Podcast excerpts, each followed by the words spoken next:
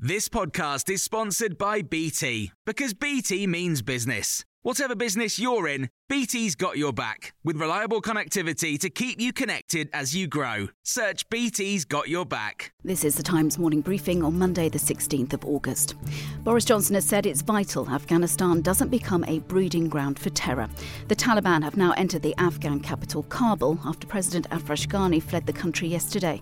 The militants are claiming victory and have been filmed inside the presidential palace. The Times chief political correspondent Henry Zeffman says no one in the US or UK is sure what the future holds for Afghanistan. They certainly weren't thinking it was going to happen this quickly. I mean, just a few days ago, there were sort of dark warnings out of America that, that the Taliban might be able to take over Afghanistan within 90 days. Clearly, things have moved very, very rapidly from there. Uh, and so I think most people, uh, you know, would confess to not really being sure how things are going to going to play out diplomatically from here. More than 60 countries have issued a joint statement calling on the Taliban to allow people to leave the country. This woman made it to New Delhi after fleeing. I can't believe the world abandoned Afghanistan. Our friends are going to get killed. They're going to kill us. Our women are not going to have any more rights. Officials in Haiti have confirmed at least 1,297 people are now known to have died following Saturday's 7.2 magnitude earthquake. An unknown number of people are missing, and about 5,700 have been injured. Police are going to be required to check the social media profiles of anyone applying for a firearms licence as part of new rules being introduced after the mass shooting in Plymouth.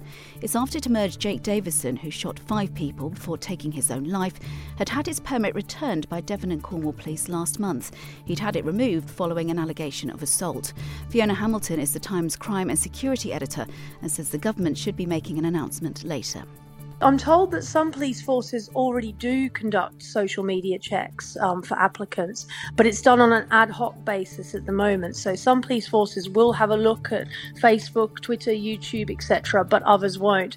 So I wouldn't be surprised if the government perhaps includes uh, social media in whatever announcement they're going to make later this evening. People in England who are double jabbed no longer have to self isolate if they come into contact with someone who's tested positive for the coronavirus. It's the same for anyone aged under 18, regardless if they've been vaccinated or not. They will be advised to take a PCR test. Professor Mike Tildesley is an epidemiologist and told Times Radio that fully vaccinated people should still be cautious. We do need to remember, even if you're double vaccinated, you're not 100% safe from infection and the ability to pass it on. And that's mm. the really key thing that we need to think not, not just about ourselves, but of course the risk of infecting others. And the vaccines are very, very good at giving us high levels of protection. But the only way we truly get protection is to have very high levels of vaccination across the population. Meanwhile, more of the country's best known businesses are to offer rewards to customers who are vaccinated. Asda, lastminute.com, National Express, Free Now Taxis, and Better Leisure Centres are among those giving incentives to encourage younger people to get their jabs. Uber, Bolt, and Deliveroo have already said they'll offer discounted rides and meals for customers who get vaccinated. You can hear more on these stories throughout the day on Times Radio.